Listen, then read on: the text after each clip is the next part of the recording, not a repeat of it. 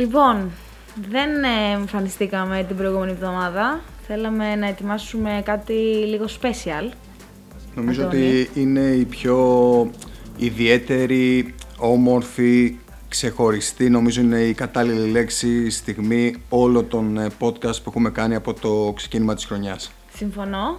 Ε, έχουν έρθει εδώ πέρα οι υπεύθυνοι, κάποιοι από αυτούς τέλος πάντων, ε, του πρωταθλήματος που τρέχει παράλληλα με το δικό μας του μπασκετάκι Αμαία.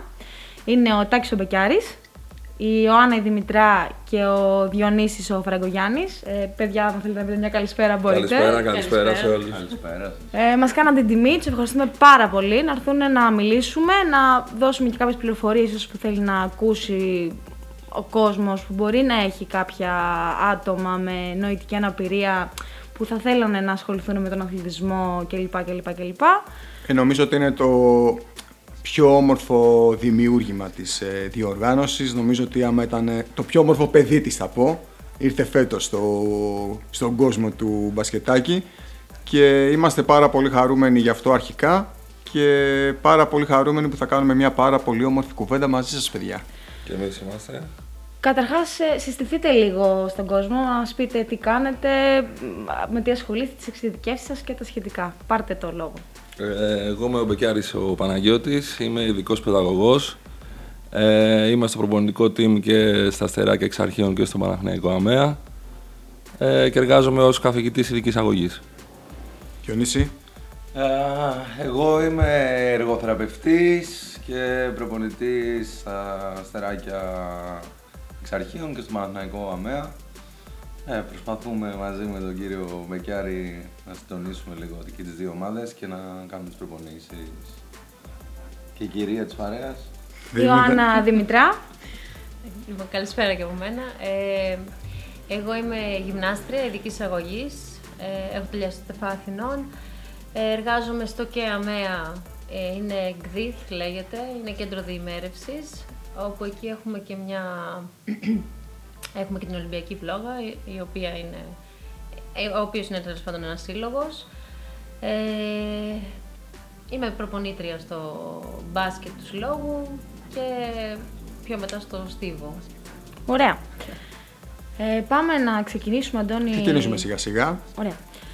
Θέλουμε να μας πείτε τι σας έκανε να ασχοληθείτε με παιδιά τα οποία έχουν νοητική αναπηρία και σε τι βαθμό έχετε προσεγγίσει στο μυαλό σας τον αρχικό στόχο που είχατε όταν πρώτο ξεκινήσατε. Γιατί βλέπουμε απέναντι, έχουμε απέναντί μας τρεις νέους ανθρώπους που πραγματικά αυτό μας κάνει ακόμα πιο χαρούμενους που ε, γιατί αυτό που κάνει τώρα είναι έργο, έτσι δεν είναι απλά μια δουλειά, είναι κάτι παραπάνω από μια δουλειά, είναι αυτό που λέω για μένα είναι ένα έργο, κοινωνικό.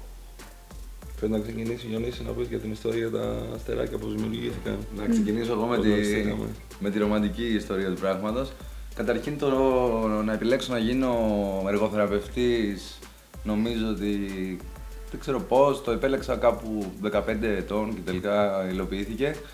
Το πρώτο ερέθισμα που πήρα και για το εργοθεραπευτής αλλά και για το προπονητής σε αυτούς τους πληθυσμούς μου ήρθε όταν ε, ήμουν ακόμα μαθητής δημοτικού όπου στην πρώτη δημοτικού συμμαθητή μου είχα έναν από τους πρωταγωνιστές τη- και των δύο ομάδων, τον Βασίλη τον Χωριανόπουλο. Ωραία. Ήμασταν συμμαθητές, γνώρισα την αναπηρία, την νοητική αναπηρία σε πρώτη φάση μέσα από το Βασίλη, καθημερινή ζωή, συμμαθητές, δραστηριότητες ε, αθλητικές έξω από το σχολείο. Και το ερέθισμα με έκανε σιγά σιγά να ευαισθητοποιηθώ για αυτούς τους πληθυσμούς, για όλες τις αναπηρίες και για όλες τις διαφορετικότητες και σε κάποια στιγμή αφού είχα πλέον ε, γίνει εργοθεραπευτής και προπονητής μπάσκετ ε, μου ήρθε η ιδέα μαζί με μια εργοθεραπεύτρια, την Βάνα Τελικοπούλου, να φτιάξουμε ένα τμήμα μπάσκετ στο, στον Αστέρα εξ αρχείων. Ο πρώτος αθλητής λοιπόν που κάλεσα ήταν και πάλι ο Βασίλης Χωριανόπουλος. Βγάλαμε μια ανακοίνωση να ξεκινήσουμε και σιγά σιγά ένας μετά τον άλλον, γονείς, αθλητές, ε, μας αγκαλιάσαν και έρχονταν στο τμήμα.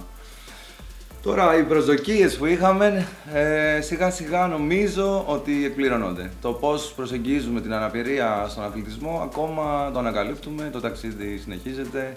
Όσο μεγαλώνει το τμήμα και μεγαλώνει όλο αυτό το εγχείρημα, ε, βλέπουμε καινούργια πράγματα, καινούργιες δυναμικές μεταξύ των παιδιών, κοινωνικοποίηση και διάφορες άλλες δεξιότητες που σιγά σιγά τις ανακαλύπτουμε κι εμείς. Δεν είναι κάτι το οποίο υπάρχει κάποιος μπούσουλας που τον περπατάμε μέρα με τη μέρα, εβδομάδα με τη εβδομάδα.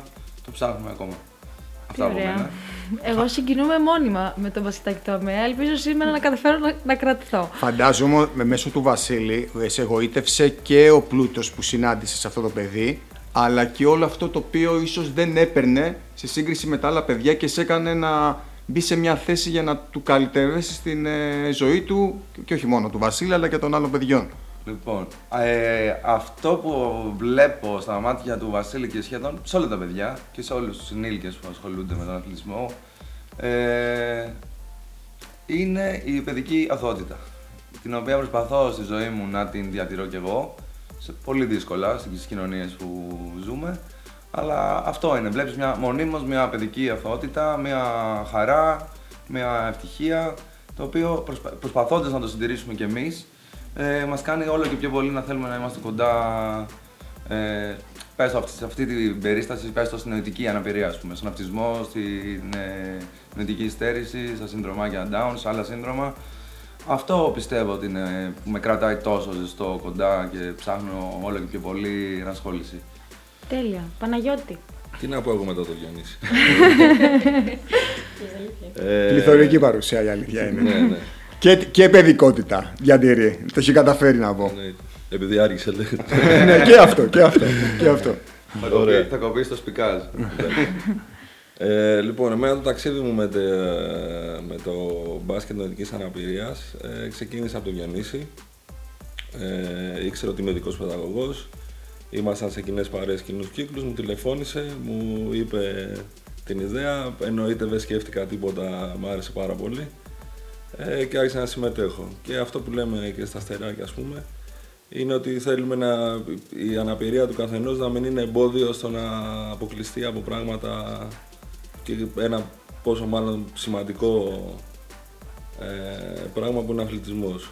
Οπότε χωρίς δεύτερη σκέψη συμμετείχα και μέρα με τη μέρα, μήνα με το μήνα, χρονιά με τη χρονιά, οι προσδοκίες όχι ε, ανταποκρίνονται στην πραγματικότητα, είναι μαγικό ταξίδι. Ιωάννα. Κανονικά πρέπει να σε βάλουν πρώτη Δεν να πειράζει. απαντήσεις, αλλά κανέ, gentleman Είναι κανείς από η τους δύο. τελευταία φορά Νιώθω που ξε... πολύ είναι η τελευταία φορά Που ξεκινάς τελευταία, αλλά το κάνουμε για να ηρεμήσεις, να χαλαρώσεις Γιατί σε βλέπουμε είσαι λίγο αγχωμένη. και να... Είναι πρωτόγνωρο. ε, ναι, εντάξει, λογικό, λογικό, λογικό. Λοιπόν, εμένα το ερέθισμα τώρα. Και εγώ στο δημοτικό θα πάω.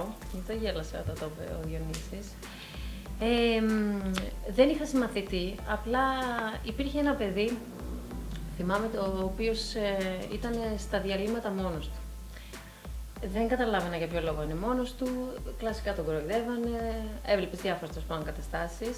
Ε, μ, αυτό το παιδί εν τέλει τέλος πάντων το διώξαν από το σχολείο. Ε, μάζεψαν ε, υπογραφές κάποιοι γονείς τέλος πάντων και αποφάσισαν να το διώξουν από το σχολείο για να μην κολλήσουν ε, τα υπόλοιπα παιδιά αυτό που είχε. Λοιπόν, αυτό το παιδί τώρα ε, μεγαλώνοντας, αντιλήφθηκα ότι ήταν στο φάσμα του αυτισμού. Ε, απλά ήταν απομονωμένο και έτρωγε μονίμως μια συγκεκριμένη μάρκα πατατάκια. Ε, αυτό έκανε, δεν έκανε κάτι άλλο ε, για να δημιουργεί πρόβλημα. Ε, αυτό ήταν το πρώτο ας πούμε, ερέθισμα ε, που με προβλημάτισε αρκετά και όταν ήμουν μικρή, ας πούμε, αλλά όσο μπορούσα να καταλάβω. Απλά μεγαλώνοντας, ε, επέλεξα συνειδητά την ειδικότητα. Εμείς παίρνουμε ειδικότητα στο δεύτερο έτος, δηλαδή επιλέγουμε για να, τέλος πάντων, να αποφασίσουμε τι θέλουμε να κάνουμε. Ε, και μετά το βιβλίο, τέλος πάντων, που διάβασα και αυτά, εξεργάστηκα ας πούμε, και την περίπτωση τότε και αυτά και συνειδητά επέλεξα αυτή την ειδικότητα έτσι ώστε στην ουσία όσο μπορώ να βοηθήσω να ακουστεί και η μεριά αυτών των ανθρώπων ε, εκτός από τις προσωπικότητές τους και από, τις, ε, από τα χαρακτηριστικά τους. Γιατί στην ουσία τότε αυτό έγινε γιατί κανένας δεν γνώριζε τι είναι αυτισμός. Ναι. Ε, και απλά ήταν κάτι σε εισαγωγικά περίεργο και αποφασίσαμε να το βγάλουμε από το σύνολο. Οπότε αυτός ήταν, ε, αυτή ήταν η αρχή. Ε, ασχολούμαι χρόνια. Έχω εργαστεί σε αρκετά αγδί. Ε, το κομμάτι τώρα του αθλητισμού η αλήθεια είναι ότι τα τελευταία χρόνια ε, όπου το κομμάτι του μπάσκετ τέλος πάντων είναι τα τελευταία χρόνια που το έχω πιάσει γιατί έχω βρεθεί και σε ένα γκριτ τα οποία τα παιδιά είναι αρκετά λειτουργικά και μπορούν να σταθούν ε, στις συνθήκες τέλος πάντων του αθλήματος αυτού γιατί είναι και λίγο πολύπλοκο. Ε, ναι, αυτά. Ωραία. Οι προσδοκίες σου είναι κοντά, είστε Οι μακριά. προσδοκίες μου τώρα στην ουσία είναι απλά αυτοί οι άνθρωποι να ζουν ανάμεσά μας χωρίς να είναι δαχτυλοδεικτούμενοι. Ε, αυτό είναι, τίποτα άλλο. Και χωρίς να τους λυπόμαστε. Ε, μέσω της δουλειάς έχει τύχει να πάω σε άλλες χώρες, στη Σουηδία συγκεκριμένα, ε, όπου απα- απλά βλέπαμε πώς ζουν αυτοί οι άνθρωποι εκεί πέρα. Τελείως διαφορετικά. Εντάξει, είναι απίστευτο. Δηλαδή ήταν ο ορισμός της συμπερίληψης. Δηλαδή απλά κυκλοφορούσαν, δεν υπήρχε κανένα πρόβλημα. Κάναν ό,τι θέλανε. Βέβαια, κάναν ό,τι θέλανε. Παίρναν, δικ- ε, αποφασίζανε για τα δικά τους πράγματα με κάποιους ανθρώπους απλά να τους συμβουλεύουν, όχι να τους λένε τι να κάνουν. Οκ. Τώρα και εμείς εδώ στην Ελλάδα Και νομίζω, Ιωάννα, ότι άμα τους έλεγες την εμπειρία σου για αυτή την ε, μεσαιωνική συμπεριφορά που είχαν οι γονείς τότε στο σχολείο, ε, φαντάζομαι ότι θα νομίζαν ότι τους κάνεις πλάκα έτσι, το λιγότερο. Ναι, ναι, ισχύει, ισχύει. Εντάξει, άλλες εποχές τώρα. Μόνο αυτό, εκεί το τοποθετώ γενικά. Ναι. Οκ. Την κατάσταση. Λοιπόν, τα παιδιά τα ζείτε. Ε, και ειδικά θα ήθελα να ρωτήσω για την φετινή χρονιά και για όλο αυτό που κάνουν. Πόσο βλέπετε έτσι αλλαγές σε σωματικό επίπεδο, ψυχολογικό, πνευματικό μετά από αυτό το Σαββατοκύριακο που βιώνουν; Γιατί το μπάσκετ είναι ένα άθλημα το οποίο έχει πολλή κίνηση γενικά και πρέπει να είσαι σε συνεχόμενη εγρήγορση. Ε, Τι... Και αν έχετε κάποιο παράδειγμα, δηλαδή κάτι που σας έχει μείνει, ρε παιδί Τι μου, που αντίκτυπο βλέπετε μια αλλαγή, έχει. ας πούμε, και λες, κοίτα να δεις, ρε παιδί μου, τελικά. Τώρα που ζεστάθηκε η Ιωάννα. Τώρα που να- ζεστάθηκα, ε. ναι, λοιπόν. Ε, μ, εγώ βλέπω. Ε, Καταρχάς, ε, βλέπω αρκετές αλλαγές στο κομμάτι της, ε, και της τεχνικής και της τακτικής. Είναι φοβερό. Ε, επειδή τους αρέσει τόσο πολύ, ε, κάνουν μεγα- τεράστια προσπάθεια να συγκεντρωθούν σε αυτά που τους λες. Με όσο μπορούν να συγκεντρωθούν, γιατί έχουν και τα χαρακτηριστικά του κάθε Ναι. Αθλητής, ας πούμε. Κάποιος μπορεί να έχει διάσπαση, κάποιος, ας πούμε, το νοητικό του να μην τον βοηθάει τόσο, κάποιος να έχει αρκετούς ψυχαναγκασμούς. Δηλαδή υπάρχουν αρκετές δυσκολίες. Αλλά τους βλέπεις επειδή το αγαπάνε τόσο πολύ, Πεισμώνουνε. κάνουν υπερπροσπάθεια. Ε, ένα αυτό. Δεύτερον, το, ψι- ε, στο ψυχολογικό τομέα δεν το συζητάμε. Δηλαδή, είναι, τι να πω, ε, παιδιά τα οποία ε, ξεκινήσαμε και με μεγάλη εσωστρέφεια, έχουν, εντάξει, έχουμε φτάσει στην άλλη μεριά. Και εξωστρεφείς και να μπορούν να βγαίνουν στο ερέθισμα. Παιδιά τα οποία ε, είχαν σε εισαγωγικά μπορούσαν να πάθουν κρίση πανικού Ναι, με ναι. το να βρεθούν σε μια τέτοια κατάσταση. Ε, σταδιακά, ας πούμε, τα βλέπεις ότι στέκονται και στέκονται και μπορούν και συμμετέχουν όπως ακριβώς οι υπόλοιποι, σαν να μην υπήρχε ποτέ. Ναι, Πάρα αυτό. πολύ ωραία. Δεν το συζητάω. Εγώ χαίρομαι πολύ με αυτά που ακούω γενικά. Πάμε. Λοιπόν, ε, εμάς είναι τα τμήματά μας, η Ιωάννα έχει και άλλη εμπειρία. Εμάς τα τμήματά μας, επειδή είναι αμυγός αγωνιστικά, ε, εννοείται έχουμε δει βελτίωση αγωνιστική και αυτός ήταν και ο σκοπός, δηλαδή ένας από τους σκοπούς μάλλον. Ε, να κρατάμε τα τμήματά μας αγωνιστική διαδικασία και να συνεχώς να βελτιώνονται αγωνιστικά. Δηλαδή, άμα βάλει κάποιο και δει το πρώτο μάτς που παίξαμε το Νοέμβριο με το τελευταίο, είναι χαοτικές οι διαφορές σε όλες τις ομάδες. Οπότε ε, αγωνιστικά ο στόχος έχει επιτευχθεί ε, και ψυχοκοινωνικά ε, εννοείται, να σας πω ένα παράδειγμα ας πούμε, ένας αθλητής μας από τα, ε, από τα αστεράκια, το, στο πρώτο μάτς που ήρθε ε, έπαθε κρίση πανικού και έφυγε. Ε, δεν μας ενημέρωσε ο πατέρας, τέλος πάντων δεν προλάβαμε να το διαχειριστούμε, μπήκανε στο μάξι και φύγανε. Ε, τη δεύτερη φορά με δική μας ε, πλαισίωση και με δική μας βοήθεια ε, κατάφερε και έπαιξε και την τρίτη φορά έδωσε και συνέντευξη. λοιπόν, το στείλαμε και για συνέντευξη να, το- να καταπολεμήσει τη, τη φοβία αυτή, την έκθεση στον κόσμο και στη... Ε, οπότε αυτό το χαρακτηριστικό παράδειγμα σας θέλω να σας πω ότι πόσο έχει βελτιώσει και ψυχοκοινωνικά, ας πούμε, τα παιδιά μας να είναι ανοιχτοί ε, να διαχειρίζονται τον κόσμο, να διαχειρίζονται τις φωνές, να διαχειρίζονται τις κάμερες. Ε, έχουν γίνει ακόμα περισσότερο παρέα, βγαίνουν μαζί και οι γονείς έχουν γίνει παρεάκια. Ε, και είναι και ο, ο στόχος μας, δηλαδή πέρα από το αγωνιστικό, είναι και αυτός. Ναι. Να βγουν από το σπίτι ας πούμε και να κάνουν πράγματα δημιουργικά και ωραία που θα τους δυναμώσουν και θα τους βελτιώσουν ε, σε όλα τα επίπεδα. Τέλεια. Διονύση. Λοιπόν, εγώ αρχικά προσμονούσα ότι θα επενδύσουμε σε όλο αυτό που μας έδωσε τη δυνατότητα το μπασκετάκι να γίνει, το πρωτάθλημα, στο κοινωνικό κομμάτι. Ότι τα παιδιά θα κοινωνικοποιηθούν, θα γνωρίσουν πάρα πολλούς αθλητές από άλλες ομάδες.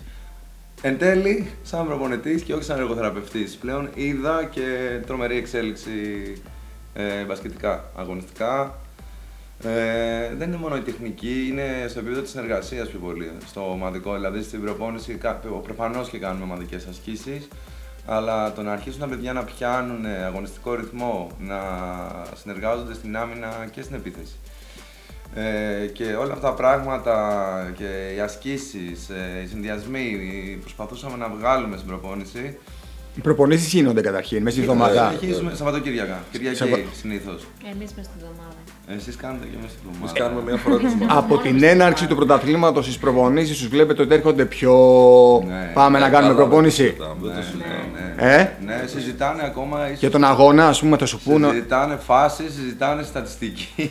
Βαθμολογίες. Ε, Χθες με πήρε ο Αλέξης από, τα στεράκια και με ρωτάει που θα βρω τη βαθμολογία. Να μπαίνουν στο τέλειο. Αυτά είναι, ναι. Υγιούς ανταγωνισμού ανταγωνισμού, ας πούμε. Ναι, πού ναι. βρισκόμαστε, πού είμαστε. Και μιλώντας για μπάσκετ, θέλω να πω ότι αυτό που σας λέω με την ε, βελτίωση, ότι ναι, μένει στην προπόνηση, βελτιωνόμασταν. Αλλά ο αγωνιστικός ρυθμός, η προσμονή για την επόμενη αγωνιστική, ε, με φέρνει πολλά χρόνια πίσω σε μια κουβέντα του coach ε, Ζήβα που μας έλεγε και προσπαθούσε να το περάσει και σε μπασκετ άνθρωπου ότι, OK, η προπόνηση, τα έχουμε λιώσει τα παιδιά στην προπόνηση, αναπτυξιακά ας πούμε στα τμήματα, αλλά ένας αγώνας ίσον με 50 προπονήσεις. Και αυτό, ναι, μένει στα αναπτυξιακά που έχω ασχοληθεί με ακαδημίες, με παιδες, με έφηβους, με πανπέδε. Έβλεπα μία βάση σε αυτό, αλλά αυτή η κουβέντα βλέπω ότι βγαίνει μπροστά μου 15-20 χρόνια μετά ε, με πληθυσμούς ε, αμαία να γίνεται πραγματικά πράξη. Κάθε αγώνα ίσω 200 προπονήσεις. Και αυτό ευχαριστούμε πάρα πολύ το μπασκετάκι για το πρωτάθλημα. Σε αυτό λοιπόν μου δίνει πάσα ότι, που θέλω να ρωτήσω στην καθημερινότητά τους, την υπόλοιπη εβδομάδα τους τα παιδιά που δεν ε, έρχονται να παίξουν. Αυτή η σωματική εκτόνωση, βλέπετε ότι έχει και διαφορά λοιπόν σε κάποια πιθανή διάσπαση, σε κάποιο τάντρουμ που μπορεί να έχει το καθένας, σε κάποια υπερδραστηριότητα. Δηλαδή, που εκτονώνονται με τον αθλητισμό, είναι λιγότερες οι κρίσεις που μπορεί να πάθουν. Έχετε παρατηρήσει κάτι τέτοιο; Ο ειδικός παιδαγωγός. Ε, Πρώτα. Με φέρνεις όχι να σου πω την αλήθεια, γιατί ο πληθυσμός ο δικός μας είναι τέτοιος. Έχουμε κυρίως παιδιά με νοητική αναπηρία και δεν έχουμε θέματα ε, εμείς προσωπικά στην ομάδα εκρήξεων ας πούμε ή... Οπότε, αλλά σίγουρα τους έχει, ναι, πολλαπλά ωφέλη όλο αυτό. OK. Okay. Ε, και εγώ στο ίδιο θα πω ότι όχι ούτε εμείς έχουμε τέτοια θέματα. Ε, αυτό που μπορώ να πω στην ουσία πάλι έχει να κάνει με το. Αν είχαν πάντως σίγουρα θα βοηθούσε. ναι, ναι, γιατί δεν το συζητάμε. Στον Κίδωνα, εγώ θα πω ότι υπάρχουν πιο πολλά παιδιά. Πιο πολλά παιδιά στο φάσμα. Ναι, πολλά στο φάσμα. και, και ναι. ναι. Οπότε, εγώ νομίζω ότι υπάρχει κάποια ναι, διαφορά. Σίγουρα, δηλαδή, σίγουρα. το κορτσάκι η Κατερίνα, ας πούμε, με το καρέ το, το ξανθό, από την πρώτη φορά που πάτησε παρκέ μέχρι την τελευταία, εγώ προσωπικά δηλαδή που την είδα απ' έξω, μου φάνηκε μεγάλη βελτίωσή της. Εξοικειώνονται απίστευτα γρήγορα νομίζω. Απλά ήθελα να ρωτήσω και εσάς που είστε λίγο πιο ειδικοί Εγώ και παρατηρώ, τα βλέπετε... βλέποντας όλες τις ομάδες, όλους τους πληθυσμούς, ε, στο, στο ψυχολογικό κομμάτι. Μια τεράστια βελτίωση, εξοικείωση. Και σιγά σιγά αυτό, το να εξοικειώνεσαι με το καινούριο περιβάλλον που βρίσκεσαι, φέρνει και συγκέντρωση. Αυτοπεποίθηση. Φέρνει... Ναι, ναι, τερά... χτίζουν. Παιδιά, το ψυχολογικό είναι και το πιο σημαντικό σε αυτές ναι, τις περιπτώσεις. Όπως και σε όλα δηλαδή. Δεν το συζητάμε. Εγώ έχω αθλητή. Έχει δυσπραξία. Ποιος; Α πούμε. Okay. Ε, ο οποίος, ε, ναι, ο οποίος στην, ουσ- στην ουσία βασικά έχει δυσκολία στο να ελέγξει τα άκρα του. Οκ. Ε, όταν ξεκίνησε, χέρια, πόδια φεύγανε. Οκ. Νομίζω θα καταλάβετε ποιο. λοιπόν, ε, αυτό το παιδί και μέσω από το μπάσκετ, ε, με, κυρίως βασικά μέσω του μπάσκετ, ε, έχει κάνει υπερπροσπάθεια, παρόλο τη σε εισαγωγικά πάθηση που έχει, ε, να καταφέρει να κάνει το πρότυπο τρεξίματος που όλοι ξέρουμε. Οκ. Ε, τον έχει βοηθήσει άπειρα. Δηλαδή το γεγονός ότι ξεκινάει και τρέχει από τη μία μεριά του γηπέδου στην άλλη και δεν πέφτει πάνω σε μια μπασκέτα ή φρεν... δεν παίρνει κανέναν άλλον μαζί του. Είναι. εντάξει, είναι τρομερή εξέλιξη. Έχουμε δει να πηγαίνει κάποιος να σουτάρει, ο αντίπαλος να τον αφήνει. Έχουμε δει αντίπαλο να χειροκροτάει. Έχουμε δει μια. Όλες είναι, αλλά με παιδιά μου έχει μείνει μια συγκεκριμένη υπέροχη συνέντευξη ενός μπαγάσα, ο οποίος μας καθήλωσε και ο λόγος του είχε τόσο πλούτο. Ε, Το Σωτήρη λες, το Παναθηναϊκό. Τώρα μου διαφεύγει το όνομά του. Οκ. Η ψυχή του είχε τόσο πλούτο, δηλαδή αυτά που έλεγε ήταν τόσο όμορφα τα λόγια του, που η πρώτη ερώτηση που γεννήθηκε να κάνω ήταν αυτά τα παιδιά, όλο αυτό τον πλούτο, πού τον έχουν και είναι τόσο, τέτοια την ενσυναίσθηση, να μιλάνε για αγάπη, για σεβασμό και όλα αυτά που υποτίθεται είναι πολύ πιο πάνω από τον μέσο όρο όλων εμάς. Πιστεύω το επίπεδο τους. Εκπαιδεύονται, υπά- η αίσθησή τους είναι καλύτερη. Και εκπαιδεύονται και είναι και η βάση τους τέτοια. Δηλαδή Οκ. είναι... Ή Είχε να κάνει με αυτό Δεν που, υπάρχει που είπες στην κακία αρχή εσύ και- το παιδί, ότι είναι παιδιά. Δεν υπάρχει κακή Παιδικότητα. παιδιά καθόλου σε, τέτοιο- σε αυτόν τον πληθυσμό. Οκ. Είναι σύνθετο, διότι όταν μιλάω για παιδική αθωότητα, καταρχάς μιλάμε και για αθλητές οι οποίοι έχουν εννοητική στέρηση, ας πούμε. Συναισθηματικά μπορεί να είναι στην ηλικία των 10 ετών. Ένας αθλητής δηλαδή 30 ετών, συναισθηματικά να βρίσκεται στην ηλικία των 10 ετών. Εκεί θα πω ναι, ότι έχει να κάνει ότι η συναισθηματική ενσυναίσθηση είναι σε αυτά τα επίπεδα, πάρα πολύ αγάπη, πάρα πολύ φροντίδα. Αλλά εδώ βλέπουμε και αθλητές οι οποίοι δεν είναι με νοητική στέρηση, ας πούμε. Ε, αυτισμό, ε, και υψηλής λειτουργικότητας, ας πούμε, ο δικός μας, ο, ο Στέλιος. Που είναι μια δυσκολία ενσυναίσθηση, ας πούμε, το αυτό. Ναι, ε, δυσκολε, δυσκολευόταν πάρα πολύ. Στα μέσα όμως, στο μέσα στο μπάσκετ, μέσα στην ομάδα, αποκτά διαφορετική ευθύνη.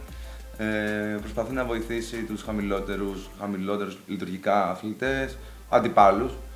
Ε, όταν φτάνει η ώρα των δηλώσεων, νομίζω ότι κάποια από αυτά τα παιδιά είναι πλήρως συνειδητοποιημένα το τι θα πούνε, χωρίς να το έχουν δουλέψει από πριν, να έχουν κάνει κάποια πρόβα. Ε, νομίζω ότι τους βγαίνει έμφυτο. Γι' αυτό διδάσκεται σε αυτό που είπε ο συγκεκριμένος. Δηλαδή, πρέπει, έπρεπε να τη βάλουμε τη συνέντευξη να την αυτό που είχε πει, ήταν να διδάσκεται σε σεμινάρια. Έτσι. Το λόγος του ήταν. ε, Εντάξει, προσπαθούμε να το δουλεύουμε και εμείς αυτό. Ε, του, υγιού, του υγιούς ανταγωνισμού, ας πούμε, και της ε, άμυλας και της, ε, ότι εδώ πέρα είμαστε όλοι φίλοι, είμαστε, αγωνιζόμαστε για 40 λεπτά, είμαστε αντίπαλοι, μετά είμαστε φίλοι, προ- προσπαθούμε να το προωθούμε ότι χειροκροτάμε την αντίπαλη ομάδα, δίνουμε χέρια. Το δουλεύουμε πολύ κι εμείς, αλλά σας λέω ότι είναι και τη Φαντάζομαι βάση τους, ας ότι πούμε, κατανοούν και οι ίδιοι ότι μπορεί ένας αντίπαλος να είναι σε ένα πιο σοβαρό φα- φάσμα, δεν ξέρω τώρα πώς να Αναπηρία. το πω. Ναι, σε μια πιο σοβαρή αναπηρία από αυτούς ε, και να του δίνει το χώρο που χρειάζεται γιατί το αντιλαμβάνεται και ο ίδιος. Δηλαδή είναι ένας συνδυασμός εκπαίδευσης και ενσυναίσθησης. Ναι, Αν εντάξει, θα έχουν μπορούσαμε να το περάσει και πούμε. από ειδικά πλαίσια ας πούμε, που έχουν συναναστραφεί με διαφορετικές λειτουργικότητες.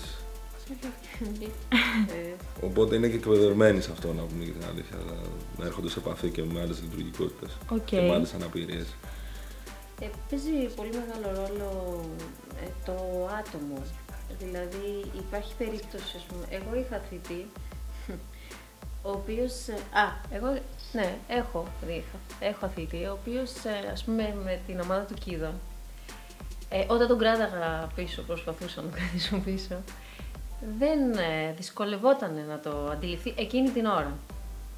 Ε, ή Εντάξει, σε έναν βαθμό είναι και λογικό, ας πούμε, Ναι, θέλει ναι. να παίξει. Ναι, ναι, ναι. Θέλει να δώσει τα, τα πάντα. Ε, ε, ό- όχι, ήταν- ναι, ήταν εξίσου πιο απλό. Σου λέει τώρα, εμείς κάνουμε προπόνηση, πάμε ας πούμε να κερδίσουμε, ε, μαθαίνουμε αυτά. Τώρα ξαφνικά γιατί μου λες, αφού στην προπόνηση μου έχεις πει να κάνω αυτό; Διπλό μήνυμα. Ναι, Ναι. ακριβώς. Ε, Εκεί ας πούμε είχε τη δυσκολία ότι τώρα γιατί να μην το κάνω; Τώρα τι έκανα, ξέρω εγώ, γιατί τον, αφού τον έπαιξα άμυνα, δεν ήμουν σωστός. Απλά εκείνη την ώρα δεν είχες τη δυνατότητα. Γίνονταν τόσο γρήγορα, δεν μπορούσες να κάτσεις να εξηγήσεις. Ε, μετά στην ουσία είναι, μετά από κάθε παιχνίδι, πάντα υπάρχει και διαφορετική εμπειρία. Οπότε μετά από κάθε παιχνίδι, στην ουσία, επειδή το έχουν και φρέσκο, γιατί όταν αρχίζει και περνάει ο χρόνος, Ναι, ναι, ναι. αρχίζουν και ξεχνάνε. Ε, οπότε στην ουσία τους πιάνεις και τους ε, εξηγείς, ας πούμε, ε, τη διαφορετικότητα. Ε, αυτό με την επανάληψη και το βιωματικό που είναι εντάξει, το 80% από το λεκτικό, ε, τους βοηθάει να τοποθετήσουν ας πούμε στη σκέψη τους κάποια κουτάκια και ε, οπότε στην ουσία όταν ξαναβιώσουν κάτι αντίστοιχο να πούν να εδώ τώρα είναι η φάση η οποία τον αφήνω γιατί πρέπει να παίξει και αυτός ας πούμε. Κάπως έτσι. Αλλά θέλει δηλαδή, θέλει μόνιμα μία εκπαίδευση, Οκ. μία λεκτική εκπαίδευση και σίγουρα το βιωματικό. Και γι' αυτό είναι καταπληκτικό αυτό που έχετε κάνει, γιατί στην ουσία μας έχετε δώσει μεγάλη ευκαιρία να ζήσουν το βιωματικό. Τέλεια. Λοιπόν, το πρωτάθλημα το συγκεκριμένο έχει πάρει διαστάσεις. Και μέσω των social και όλα αυτά το παρακολουθεί πολύς κόσμος γενικά. Σας έχουν προσεγγίσει και άλλοι γονείς; Δηλαδή έχει ενδιαφερθεί κόσμος να ενταχθεί και να συμμετέχει; Εγώ να πω πρώτος λίγο. Λοιπόν, εγώ έκανα τη πάρα πολύ έμπειρη κίνηση όταν ε, αρχίσαμε πλέον να ανοίγουμε κι άλλο τις ομάδες μας πριν 2-3 χρόνια και στον Παναθηναϊκό και στα Εξάρχεια. Ε, να βάλω το τηλέφωνο μου δεύτερο και πρώτο να είναι το τηλέφωνο του Τάκη του Μπεκιάρη. Ε, Παρ' όλα αυτά θέλω να σας πω ότι αν το τηλέφωνο του Τάκη δηλαδή χτυπάει 100 φορές την εβδομάδα, επειδή προφανώς δεν τον βρίσκουν πάντα, ε, 30 φορές θα χτυπήσει και εμένα. Ε, καινούργιοι γονείς, καινούργιοι κηδεμόνε, καινούργια πλαίσια, καινούργιοι αθλητές, τηλέφωνα. Παιδιά, αυτό είναι email. τέλειο. Αυτό νομίζω είναι και το ζητούμενο. Τέλειο δεν έχουμε να τα πάρουμε το παιδί. Ναι, μας. εντάξει, οκ, ναι, από θέμα Θα υποδομών. κάνουμε περισσότερες αλλά ομάδες και θα μεγαλώσουμε το πρωτάθλημα. Δεν θέλω να μαγχώνεστε, ναι. παιδιά. Θα βρούμε Ναι. τον τρόπο. Εμένα, Όλα γίνονται. ατο- ατομικά γονεί, γιατί έχω την πάτησα εγώ και το έδωσα πρώτο στην τηλέφωνο μου. ε, εισαγωγικά τώρα αυτά, απλά για Ναι, να ναι, δούμε. αστειευόμαστε. Ε, ναι, χτυπάει από τότε πάρα πολύ συχνά το τηλέφωνο. Με παίρνουν οικογένειες που θέλουν ε, και με ρωτάνε για τον Παναθηναϊκό, για τον Αστέρα εξ αρχείων που κάνουν προπονήσεις, αν έχουμε χώρο κτλ. Ναι, ρε παιδιά, γιατί οι Δυστυχώς γονείς τώρα δεν το βλέπουν έχουμε. αυτό σαν Διέξοδος. μόνο διέξοδο, κάτι παραπάνω είναι. Για- για τους ίδιους η Ιωάννα. διέξοδο. Ναι, είναι κάτι παραπάνω. δηλαδή είναι. Σαν σανίδα ότι, ότι θα, Εντάξει, κάνουν είναι ένα, δύσκολο θα για κάνουν τους ένα γονείς τεράστιο αυτή. δώρο στο Είναι παιδί πολύ τους δύσκολο αυτό. για τους Είναι πολύ γονεί. δύσκολο. Να τα λέμε όλα, είναι πολύ δύσκολο για τους Δεν γονείς. το συζητάμε. Εσύ, Ιωάννα, Εγώ... σε σταματάνε στον δρόμο; Ε, Όχι, εγώ απλά θα πάρω κάποιες μεταγραφές από τα παιδιά. Έχουν, με έχουν προσεγγίσει οι ίδιοι τους να έρθουν στην ομάδα από ευχαρίστω. Δυστυχώς εμείς, ας πούμε, και στο Πανα- Συγγνώμη, σε Όχι, όχι, διέκοψα. δεν πες, δεν πες. Ε, στον Παναθηναϊκό στα Στεράκια δεν έχουμε δυστυχώς άλλο χώρο. Δηλαδή, άμα δείτε, είναι τα, οι αθλητές μας είναι γι' αυτό και στον Παναθηναϊκό κάναμε δύο τμήματα. Γιατί έχουμε 22 αθλητε Ε, το ταβάνι που είχαμε πάρει ήταν 18. το έχουμε πάει 22 και θα μπορούσαμε να έχουμε άλλα 2-3 τμήματα. Ε, για την ώρα δεν μπορούμε να το κάνουμε. Είναι σκέψη βέβαια να δημιουργήσουμε και άλλα τμήματα, ας πούμε, και ηλικιακά και Αν βρούμε χώρο σε γήπεδα, ώρες. ναι, παίζει και έχουμε και διάφορες θετικές δυσκολίες με τους χώρους και με τα κλειστά γήπεδα. Ε, οπότε ναι, μακάρι να μπορούσαμε να εξυπηρετήσουμε και άλλους. Η ζήτηση είναι πάρα πολύ μεγάλη. Το αισιόδοξο μήνυμα που θέλω να δώσω εδώ σε, αυτή την, ε, σε αυτό το πρόβλημα που έχουμε με το δεν έχουμε χώρο, γήπεδα, ομάδες. Τον τελευταίο καιρό όλο ένα και πιο πολλοί προπονητές μπάσκετ ε, ή επαγγελματίες ε, υγείας όπως εργοθεραπευτές, λογοθεραπευτές, ψυχολόγοι, κοινωνικοί λειτουργοί ε, με προσεγγίζουν για να φτιαχτούν και άλλες ομάδες. Οπότε θεωρώ ότι σιγά σιγά όλη αυτή η προβολή που έφερε το μπασκετάκι ε, προς τα έξω στον αθλητισμό νομίζω ότι θα έχει πολύ καλό αντίκτυπο. Δηλαδή δεν, Αλλά αυτό είναι σίγουρο ότι θα δημιουργηθεί. δεν καλές θέλω σχέσεις. να πω τώρα ποιες ομάδες είναι γιατί δεν είναι κάτι τελεσίδικο αλλά είναι ιστορικά σωματεία που ενδιαφέρονται να ξεκινήσουν και αυτοί τα τμήματα μπάσκετ νοητικής αναπηρίας. Πάρα, Λοιπόν. πάρα πολύ ωραία. Στη διοργάνωση άπαντε νιώθουν ε, πραγματικά πολύ μεγάλη πληρότητα για όλο αυτό που συμβαίνει. Και εμείς που δεν έχουμε την ε, τύχη να είμαστε εκεί, αλλά κυρίως τα παιδιά που είναι εκεί, η Λυκερία, Εγώ ο, κάνω ψυχοθεραπεία, παιδιά. ο Στέφανος, Δεν ο μπορείτε να καταλάβετε. Κουλιαμπής, Έχω- ο Βασίλης με τον Γρηγόρη που ηγούνται της ε, διοργάνωσης και τα υπόλοιπα παιδιά που βρίσκονται εκεί. Το πρώτο πράγμα που λένε είναι ότι γεμίσαμε. Εσείς πώς φεύγετε, οι γονείς πώς φεύγουν, τα παιδιά πώς φεύγουν από κάθε Σαββατοκυριακό από τα γήπεδα. Ιωάννα. Εντάξει, δεν το συζητάμε. Τα παιδιά συζητάμε και τον κάθε αγώνα μέχρι να έρθει ο επόμενος. δεν το. Όλες τις φάσεις, τα πάντα, τα, τα λάθη, τα σωστά, τα πάντα. Τα πάντα. Το βλέπετε το μάτς, έχετε χρόνο να το δείτε; Ε, Δυστυχώς δεν το βλέπουμε. Το βλέπει το κάθε άτομο σπίτι μόνο του. Ε, δεν Ή έχουν έχουμε πει στα το- διαδικασία, κοιτάνε, ας ναι, πούμε, ναι. ξέρουν Έχουν, πώς... κάποια παιδιά δεν χειριζόντουσαν το YouTube ή, ξέρω εγώ, ή στο, στη σελίδα στο μπασκετάκι, τα μάθανε. Λίγο λόγω γλώσσας. Εκπαιδευτικό και αυτό. ε. Ναι, Ναι, ναι, Και εντάξει, πληροφορική. εκπαιδευτικό. Έχουμε και παιδιά- πληροφορική. Να τα λέμε. Δεν συζητάμε. Έχουν παιδιά τα οποία δεν μπορούν να γράψουν είναι, ή είναι από άλλη χώρα. Ναι. Οπότε έχουν κάνει υπερπροσπάθεια για να μπορέσουν να μπαίνουν. Βέβαια, εντάξει, έχουμε ραδιορβίλες τρελές, έτσι. Γιατί λένε κυρία Μπίκα, παίζουμε 4 η ώρα με το κούκι, το ξέρω εγώ. Εντάξει, λες. δεν, γι- δεν παίζει. ξέρω. Αλλά δεν έχει σημασία, δηλαδή είναι και αυτό. Οι γονείς Ε, Οι πώς... γονείς, ε, η αλήθεια είναι, ε, εντάξει είναι μεγάλη η έκπληξη για κάποιους, ε, έχουν μπει στο mode, έχουν πορωθεί. Δηλαδή γιατί και οι άνθρωποι έτσι ε, μένουν σε διάφορες περιοχές της Ναι, ναι, ναι. Αθήνας ε, και κάθε Σάββατο, κάθε Σάββατο παρασάββατο τα φέρνουν, τα παίρνουν και για αυτούς τώρα είναι Βλέπεις μια- χαρά, πάει στα πρόσωπά τους; αν βλέπω χαρά τώρα που έγινε ο αγώνας στο σχηματάρι, με είχαν πάρει ε, σχεδόν όλοι οι γονείς τηλέφωνο ε, να μιλήσουμε με το σύλλογο, να βάλουμε πούλμαν, πούλμαν για τους γονείς. να έρθουν. Ε, άλλοι που μπορούσαν να οδηγούσουν, να οδηγήσουν τέλος πάντων ήρθανε. Λοιπόν, μην σας το λέγω, τελικά ο σύλλογος ε, έβαλε πούλμαν και ήρθανε μαζί με τις στέγες του συλλόγου, γιατί έχουν και στέγες ε, στο Γαργάτσι και στο Χαϊδάρι, που μένουν παιδιά μέσα, μένουν άτομα με ενηλική στέρηση. Οπότε στην ουσία η εκδρομή των στεγών έγινε στο σχηματάρι. Γι' αυτό και τα 25 σάντι. ε, ναι, ήρθανε όλοι, ήρθαν όλοι βασικά. Όλοι οι γονείς που έρχονται κάθε Σάββατο ήρθανε. Και μόλις τελείωσε, εντάξει, ενθουσιαστήκανε, τους άρεσε πάρα πολύ και η διοργάνωση και εκεί και το μάτς και όλα. Ε, μόλις γυρίσαμε πάλι μου είπαν ότι να ξέρεις ότι ε, αν ξαναβγούμε εκτός ε, θα προσεγγίσουμε τον πρόεδρο του συλλόγου να πληρώσουμε εμείς την βενζίνη, δηλαδή τους βλέπεις οπότε... εντάξει. Ωχ, Παναγία μου. Ναι. Εσείς, Ε, εμείς παίρνουμε πολύ θετικό feedback από τους γονείς, δεν το συζητάμε τώρα αυτό, εντάξει. Ε, και γενικότερα από τότε που έχουμε ξεκινήσει και από όσο μάλλον από όταν έχουμε μπει στο πρωτάθλημα στο μπασκετάκι.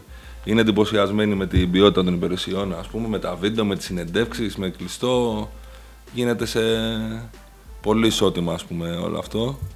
Ε, σε σχέση με τυπικό πληθυσμό, ας πούμε.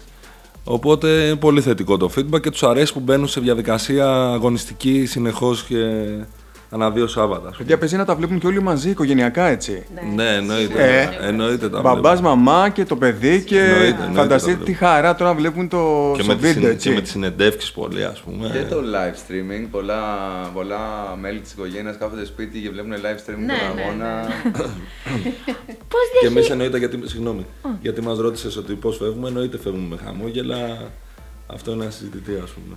Πώς διαχειρίζονται σε εισαγωγικά πάντα θα την πω διασημότητα, δηλαδή τα καλάθια, τις φάσεις, τα δείχνουν ξέρω εγώ σε κάποιο φίλο του. σε- Υπάρχει δηλαδή αυτή η Υπάρχει, κινητικότητα. εμείς- Κάναμε και το All Star να πούμε που Ναι, ναι. κάνανε τα τρίποντά τους, τις βολές τους, όλα αυτά, δώσαμε βραβεία. Όλο αυτό πώς το, πώς το αντιληφθήκανε; Ε, εγώ επειδή πολλούς έχω και στα social media ας πούμε, κάνουν, φτιάχνουν βιντεάκια μόνοι στο TikTok με στιγμές και φωτογραφίες και βίντεο και φου- τραγούδια από πίσω, το, το βιώνουν. Τους άρεσε πάρα πολύ.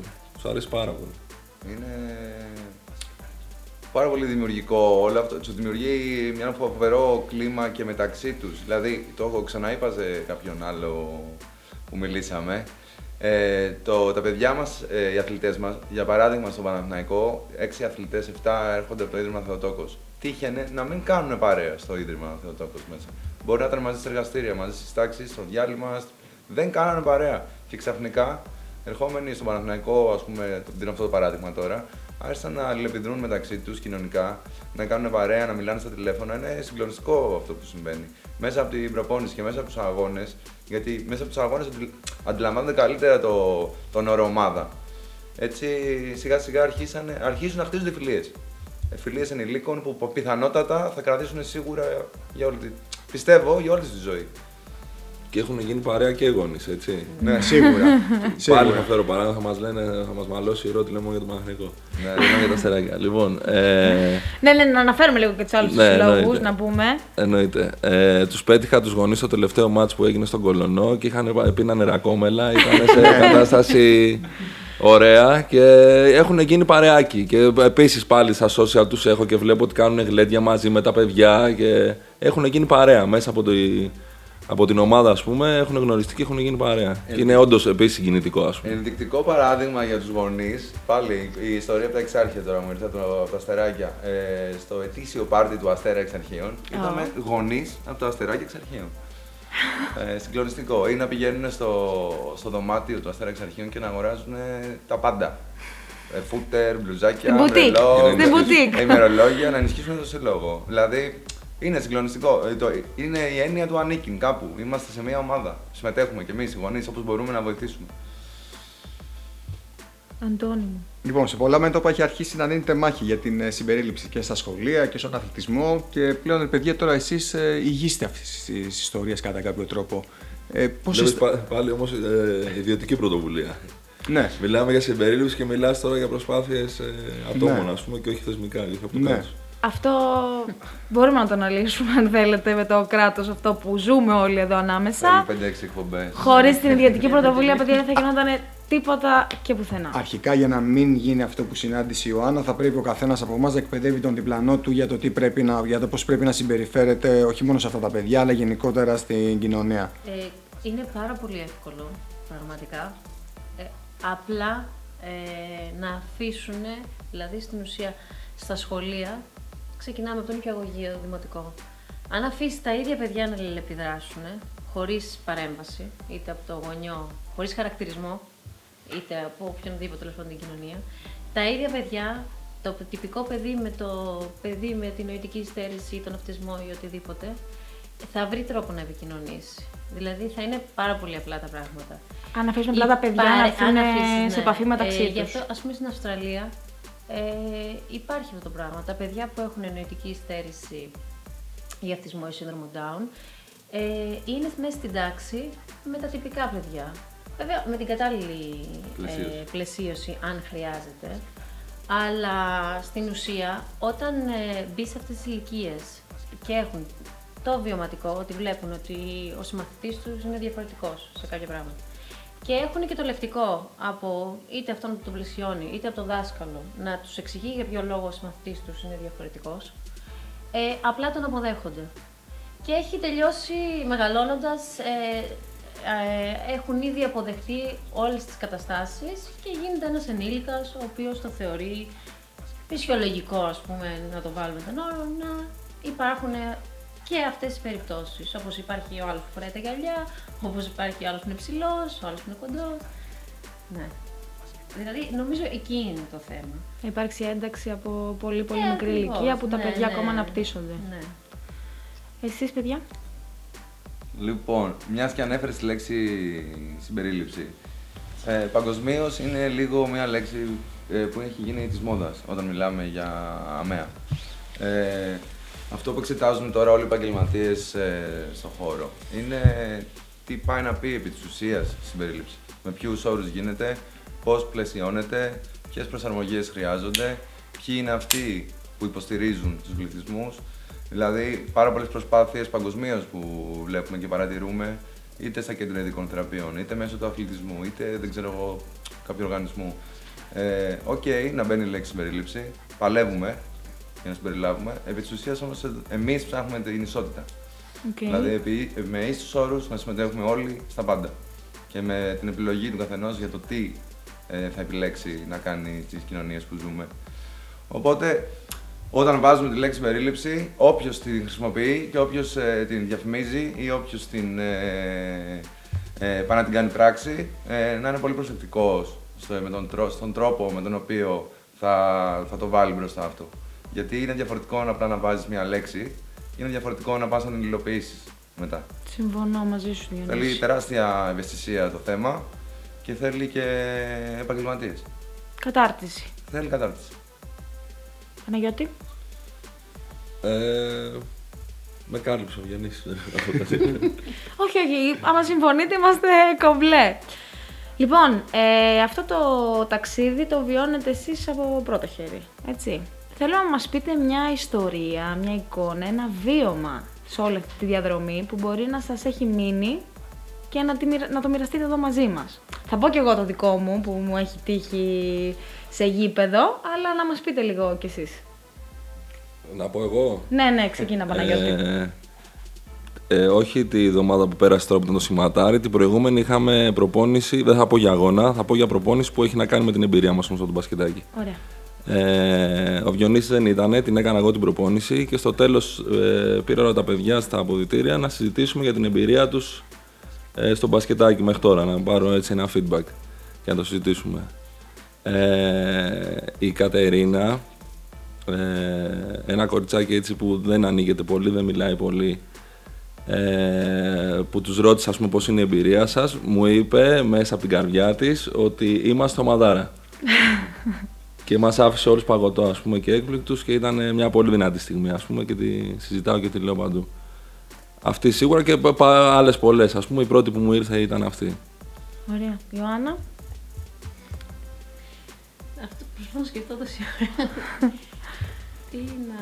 Θες να δώσεις το λόγο στον Διονύση, να Διονύση, έχεις σκεφτείς. κάτι πρόχειρο; Έχεις Ε, κάτι εσύ, Διονύση; Έχω, Παιδιά, πράγματι. έχω άπειρα, δεν ξέρω τι Έχω να. άπειρα κι εγώ. Δεν ξέρω τι να πρωτοδιαλέξω αν και το με βάζεις Παναγιώτακη να στο μυαλό διαλέξω, σου. Πραγματικά όλο αυτό το ταξίδι είναι πολλά χρόνια ξέρεις που το τρέχουμε. Και είναι, δηλαδή θα δικήσω κάποια στιγμή. Ναι. Πρόχειρα μου έρχεται τη χρονιά που ήμουν προπονητής στο αντρικό στα Εξάρχεια. Παίζαμε ένα πάρα πολύ κρίσιμο μάτς και είχα τον Βασίλη από τα Αστεράκια στη δωδεκάδα του αντρικού. Μιας και λέγαμε για συμπερίληψη, αυτό είναι η Μιας συμπερίληψη. και λέγαμε για συμπερίληψη λοιπόν, και θα σας πω και γιατί είναι συμπερίληψη. Ε, ο Βασίλης είχε συνηθίσει με τους προηγούμενους προπονητές, δεν, δεν γνωρίζαν και καλά την αναπηρία του Βασίλη ε, και πώς το χειριζόμαστε. Είχαν, ο Βασίλης είχε συνηθίσει αν θα μπει δωδεκάδα, αν κερδίζουμε 20 πόντους ή αν χάνουμε 20 πόντους, να παίξει τα τελευταία δύο λεπτά, ας πούμε.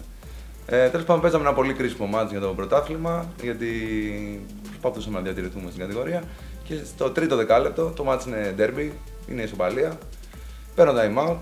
Ε, εντάξει, μετά, μέσα από πολλή προπόνηση και πολλή κουβέντα με τους υπόλοιπους συναθλητές του, είχε στοιχειοθετηθεί σωστά το πώς θα γίνει. Ε, τον φωνάζω, του λέω μπαίνεις, είναι ισοπαλία από το παιχνίδι. Ε, βγάζω σύστημα κανονικά στο πινακάκι, δείχνω στους υπόλοιπους παίκτες τι πρέπει να κάνουν για να, να επιτευχθεί ένα ελεύθερο σουτ στο Βασίλη. Ε, και το φοβερό είναι ότι τελικά μπαίνει ο Βασίλης μέσα, ε, σκοράρει, Δεν σκοράει, βάζει τρίποτα. βάζει τρίποντο και το παιχνίδι ήταν σαν να έληξε. Έγινε γιορτή, οι, οι συναθλητές του κλαίγανε, ο Βασίλης έκλαιγε, ο Βασίλης έφυγε έξω από το γήπεδο πανηγύριζε. αντίπαλοι. Οι αντίπαλοι κλαίγανε, τα χάσανε, ήταν σαν να έληξε το μάτς, σαν να μπήκε ένα buzzer beater. Κάναμε κανένα πεντάλεπτο, μέχρι να τελειώσει το τρίτο δεκάλεπτο δεν μπορούσαμε ακόμα να συνειδητοποιήσουμε τι ακριβώς είναι αυτό που ζούμε. Ε, εν τέλει, αυτό που ήθελα να πω είναι ότι ήταν τόσο σημαντικό το ότι μπήκε ο Βασίλης, ότι σκόραρε στο αντρικό, που η αντίπαλη ομάδα ήταν σαν να, τα, σαν να έχασε από το τρίτο δεκάλεπτο. Δηλαδή παράτησαν το μάτς μετά. Έχασε και να νομίζω. Ναι, κερδίσαμε 15-20 πόντους. Δεν έχει καμία Ναι, σημασία. δεν έχει σημασία, αλλά έχει τόσο μεγάλο αντίκτυπο στην Ναι. ψυχολογία του αντιπάλου ότι κοίταξε να δεις, μπήκε ο Βασίλης τώρα μέσα και πώς θα το διαχειριστούμε. Πρέπει να τον αφήσουμε, δεν πρέπει να τον αφήσουμε. Εγώ έλεγα στους αντίπαλους προπονητές: Παίζεται άμυνα κανονικά. Αν καταφέρουμε να βγάλουμε ένα σουτ, θα το βγάλουμε. Ε, και ήταν, ήταν συγκλονιστική στιγμή. Μεγάλο μάθημα και για αυτούς δηλαδή. Ναι, ναι, εννοείται. Ε, Έρχονται ξανά σε επαφή, επαφή με το τι είναι τελικά αθλητισμός και τι μας προσφέρει. Ναι, και δεν προφανώς, είναι... εννοείται. Και εντάξει, η κερκίδα σοκαρίστηκε. Δηλαδή, σοκαρίστηκε και. Έπεσε το γήπεδο, Ναι, έπεσε στο φαντάζομαι. γήπεδο. Οι- οι- Γεμάτο οι- γήπεδο. Οι οπαδοί και οι γονείς και όσοι ήταν στο γήπεδο, συγκ- ήταν, δηλαδή στο πρώτο μπαμ που πήρανε ήταν τι κάνει αυτός, βάζει τον Βασίλη μέσα στο τρίτο δεκάλεπτο το παιχνίδι είναι ντέρμπι. Το δεύτερο ήταν να τον έβαλε, έβαλε τρίποντο. Ε, το τρίτο ήταν ότι οι αντίπαλοι δεν μπορούσαν να το διαχειριστούν πλέον αυτό που έγινε. Καλό κόλπο, ε. δεν το είχα σκεφτεί έτσι. Ιωάννα, κέρδισες χρόνο. Κέρδισα, εγώ ήθελα. Ναι. Ε, μ, εντάξει, εγώ έχω να πω μια εμπειρία τέλος πάντων, από προπόνηση. Λοιπόν, ε, και θα πω και ένα από παιχνίδι έτσι ωραίο που ήταν. Ε, στην προπόνηση. Λοιπόν, στην προπόνηση, ε, εμείς πηγαίνουμε σε- στο γήπεδο του Χαϊδαρίου ε, δύο φορές την εβδομάδα, ε, κάθε πρωί τέλος πάντων. Γιατί τα παιδιά είναι όλα μαζεμένα στο ΚΔΙΦ ε, που δουλεύω. Ε, οπότε μας είναι λίγο εύκολο έτσι, ναι, να έχουμε ψηλό στάνταρ προπονήσεις. Λοιπόν, σε κάποιες προπονήσεις έρχεται μαζί μας ε, ο νοσηλευτής, ο οποίος ε, τυχαίνει να ξέρει μπάσκετ ο άνθρωπος. Και καλό, δηλαδή τον βλέπεις, ας πούμε, χωρίς ζέσταμα, χωρίς τίποτα, πάει στα τρίποντα. Ε, Να τον προτείνουμε στο μικρό κόσμο, άμα χρειαστεί Ναι, τον φέρνει άνθρωπο. παιδιά, γιατί έχουμε τραυματισμούς πολλούς. Αμέ. Λοιπόν, ε, τίποτα, απλά μπαίνει μέσα χωρίς ζέσταμα και απλά σουτάρει και μπαίνουν όλα. Ε, τα παιδιά δεν αντιλαμβάνονται αυτό, ότι ο παιδό είναι πολύ καλός. Λοιπόν, ε, εγώ τον έχω χρησιμοποιήσει άπειρες φορές στην προπόνηση και τον βάζω συνήθως σε παίχτες ε, οι οποίοι έτσι λίγο να τους πιέσει στο σπάλα, ας πούμε, στο... Ξεκίνησε από το σπάλα βασικά, τον ψηλό. Ε, να μάθουν λίγο με την πίεση, γιατί κάποια στιγμή να μας έτυχε ο Παναθηναϊκός που δεν μας άφηνε να πάρουμε μπάλα.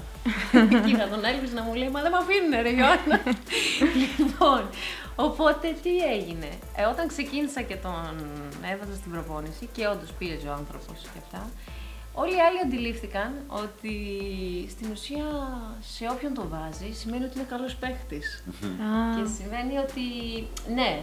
Ε, οπότε ζητάγανε από τον πιο καλό παίχτη μέχρι το πιο έτσι χαμηλούλι να πω, που δεν μπορεί να ξεχωρίσει πια είναι η άμυνη εκπίθηση, ε, ζητάγανε να παίξουν με τον συγκεκριμένο άνθρωπο για να καταφέρουν ας πούμε να τον... ε, όχι να τον νικήσουν, έτσι λίγο να τον σπρώξουν, να, του, να του πάρουν μια μπάλα ε, και να, όχι να τους φτιάξει τη μέρα. Μετά εντάξει, μιλάμε, Ναι. θα το συζητάγανε τα επόμενα τρία χρόνια, το ότι καταφέραν ας πούμε, να παίξουν αντίπαλοι με τον νοσηλευτή το, που είναι τυπικός. Ε, ένα αυτό και εντάξει το άλλο ήταν ε, με την Ελίνα την Καντέρογλου στη, στον Την αγώνα. αγαπώ την Ελίνα πάρα Ε, πολύ. νομ- Τη νομίζω- λατρεύω την Εμένα Ελίνα. είναι, είναι η πρώτη μου μεταγραφή. την αγαπώ Μου πάρα πολύ. δήλωσε την Παναθηναϊκός Ελίνα. από κούνια η Ναι, ναι, Έλληνα. ναι, ναι, ναι. είναι εντάξει. Κουρελιακός που λέει συνέχεια στους Ολυμπιακούς, στο Πούλμαν.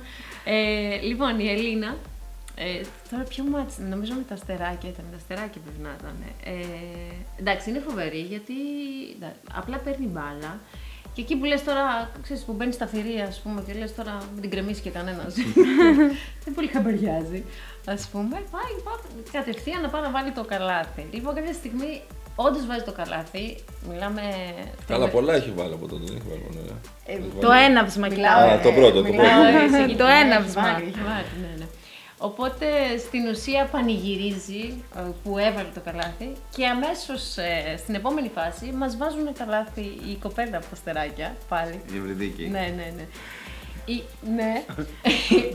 Δεν έκανε αυτό όμως. Η, η, στην οποία ο πανηγυρισμός της, ας πούμε, και το χειροκρότημά της ήταν αντίστοιχο με το δικό της καλάθι. δηλαδή... ε, Μπράβο, Βέβαια. σκοράραμε και δύο. Τίποτα, ναι, αυτό που βλέπεις στη... Την Ελλάδα και Ναι, δύο. ναι. Η δουλειά έγινε. Σκοράραμε και οι δύο σήμερα. Ακριβώς. Άσε τώρα να τρέχουν οι άλλοι. Δηλαδή που σε ένα, ε, σε ένα μάτς, ας πούμε, τυπικό, ας πούμε, θα σκεφτείς, ωραία γαμό το μόλις το έβαλα το δύσκολο καλά, Όχι. πάει μου το ακυρώνει ο- η άλλη ομάδα. Η Ελίνα ήταν πανευτυχής που, που σκοράραν και οι δύο. Εντάξει, είναι τρομε... αυτά βλέπεις. Στην ουσία, εντάξει, εγώ δηλαδή, α, μα αυτά μου λίγο μου δίνουν δύναμη. Το ότι αυτά τα παιδιά γενικά, αυτοί οι άνθρωποι, ε, μένουν σε στιγμές που δεν μένουμε εμείς. Δηλαδή, εμάς μας τρώει λίγο η καθημερινότητα. Ναι. Ε, επεξεργαζόμαστε πολύ διάφορα πράγματα και χάνουμε Την ουσία. ναι, την ουσία. Ε, αυτά τα παιδιά α, θα βάλουν ένα καλάθι και θα διασκεδάσουν με όλη την ψυχή τους, θα χαρούν με όλη την ψυχή τους. Εμείς θα πάμε στο επόμενο πρόβλημα. Τι τίτλο θα. Να πω λίγο και το Ναι, ναι. δικό μου, γιατί εγώ έλειψα ένα Σάββατο γιατί έδινα εξετάσεις και δεν μπόρεσα να είμαι. Το επόμενο Σάββατο από αυτό ήρθε ένα παιδάκι από τη σύναψη, δεν θυμάμαι το όνομά του, να με συγχωρέσετε, το οποίο ήρθε τρέχοντας και μου είπε «Μα καλά, πού ήσουνα» δεν ήρθες στο προηγούμενο παιχνίδι μας να δεις πόσο καλύτερος έχω γίνει. Και πήγε και έκανε προθέρμανση και έβαζε καλάθια και έλεγε Γλυκερία, γλυκερία, κοίτα, μπορώ και βάζω καλά. Παιδιά, εγώ έλειωσα. Ε, διαλύθηκα, δεν μπορώ να σας εξηγήσω πώς ήταν αυτό το πράγμα. Ε, ήταν ό,τι καλύτερο μπορεί να μου έχει συμβεί πο- πολύ Ε, καιρό. γιατί και αυτοί δένονται, ρε παιδί μου, εκεί πέρα με τον κόσμο. Ε, καλά, ναι, έχουμε γίνει παρέα όλοι τώρα. Και... Όπως οι γονείς με τους γονείς, εσείς, ακόμα και εσείς με τα τα παιδιά στην πλέον. γραμματεία και με τον Στέφανο που καπαίνει τη συνεντεύξη έχουμε Ναι. γίνει όλοι παρέα και γνωριζόμαστε πια και είναι. Στις ομα... στις ομάδες θα χαλάτε μόνο. Πολύ ναι, στις ομάδες καλά. Εγώ το είπα, θα ξανακάνουμε. ναι, ναι, ναι, ναι, συνέντευξη. ναι. Ωραία. Ε, και θα κλείσουμε με αυτό. Τι τίτλο θα δίνατε σε όλο αυτό το που γίνεται το, τη φετινή χρονιά στο μπασκετάκι; Μπασκετάκι αμέα μπαϊαφής. όχι, όχι, όχι. Θέλουμε λίγο έτσι. Ε, συνέστημα, πάω θέλουμε καλά. συνέστημα. Κάτσε, Πρέπει τη- να- της- της- της Ιωάννας θα της αφήσουμε χρόνο γιατί το, το έχει κερδίσει αυτό το Πρέπει δικαίωμα. να- ναι, ναι. Διονύση, εσύ όμως ε, σε έχω για γρήγορα, θα το βρεις. Ε, εντάξει, το ψάχνω και εγώ τώρα όπως το Ποια λέξη, ρε παιδί μου, σκέφτομαι. θα χρησιμοποιήσεις για να χαρακτηρίσεις όλο αυτό το Κοίτα, πράγμα. Θα πάω πίσω μερικούς μήνες όταν το, το χτίζαμε όλο αυτό, το, δημιουργή, το δημιουργούσαμε όλοι μαζί σε μια βίντεο κλήση που είχαμε όλοι μεταξύ μας, οι εκπαιδευτές, οι προπονητές, οι υπεύθυνοι του μπασκετάκι, που ψάχαμε να βρούμε τότε πώς ακριβώς θα γίνει, με τι όρους θα γίνει και πώς εν τέλει θα, θα έχει σκορ στον πίνακα, δεν θα έχει, θα είναι 4 δεκάλεπτα, πώς θα το φτιάξουμε. Και ήμουνα ίσως ο μοναδικός που επέμενα ότι πρέπει να πάμε επί ίσους όρους σε όλα. Ισότητα για τους αθλητές. Ισότητα. Δηλαδή, ακόμα και η στατιστική, εγώ ήταν η τέτοια η ιδέα δικιά μου να μπει και η στατιστική. Δηλαδή, ε, ανταγωνισμός, ανταγωνισμός. Ναι, ισότητα. Ακριβώς όπως οι αθλητές τυπικής ανάπτυξης, έτσι από τη στιγμή που πλαισιώνουμε αθλητές με αναπηρίες, να γίνει επίσης με ίσους όρους. Και νομίζω ότι το έχουμε καταφέρει σε τεράστιο βαθμό. Είναι πραγματικά. Αυτή είναι τη λέξη που έβαζα εγώ στο πρωτάθλημα που έχουμε φτιάξει. Ισότητα σε όλα τα επίπεδα για όλους τους αθλητές, με όλους τους αναπηρίες. Εντάσσουμε και τα δύο φύλλα, άντρες γυναίκες. Ε, νομίζω ότι το έχουμε καταφέρει αυτό. Παναγιώτη. Να συμφωνήσουμε στο Εντάξει, ναι, τέτοιο. προφανώς. Για να ξεπερδέψουμε. Όχι, οικονομία, οικονομία. Όχι, για να σε βγάλω να πούμε το μότο που έχουμε. Το κάνουμε τάπα στους αποκλεισμούς και βάζουμε τρίποδο συμπερίληψη. Αμέ. Ωραία. Και μας αρέσει και εμάς πάρα Όχι πολύ ότι αυτό. το, ε, το είπα εγώ. Μας αρέσει, μας αρέσει Το Δεν πολύ. μπορώ να χρησιμοποιούμε, ψαγώ. το χρησιμοποιούμε. Μας αρέσει πάρα πολύ. Λοιπόν, σας ευχαριστούμε πάρα πάρα πάρα Πώς πολύ. περάσατε; Πάρα πολύ ωραία. Υπέροχα. Ωραία. Εδώ η Ιωάννα μας Ε, έλεγε. η Ιωάννα ιστορίες. με Λέγε, χαρά. Ιωάννα, πώς είσαι; Λύθηκε στην πορεία, η Εντάξει. Ιωάννα. Ποια πορεία, από την αρχή λέει. Τα χαιρετίσματά μας σε Κιδωνά, ε, Σύναψης. Ποιοι άλλοι μας λείπουν; Στην Ηρώνη τα Στεράκια. σε όλη την ομάδα τα Όπου Στεράκια. θέλετε, παιδιά, εννοείται, ναι. Ε, μας- Στον Παναθηναϊκό, σε όλες τις στην ομάδες. Γεαμαία. Ναι, και σας, σας δίνω την πάσα να καλέσετε τους εκπαιδευτές στη συνέχεια, έναν το χρόνο, ε, και άλλους εκπαιδευτές, προπονητές, να σας μιλήσουν για τις δικές τους εμπειρίες.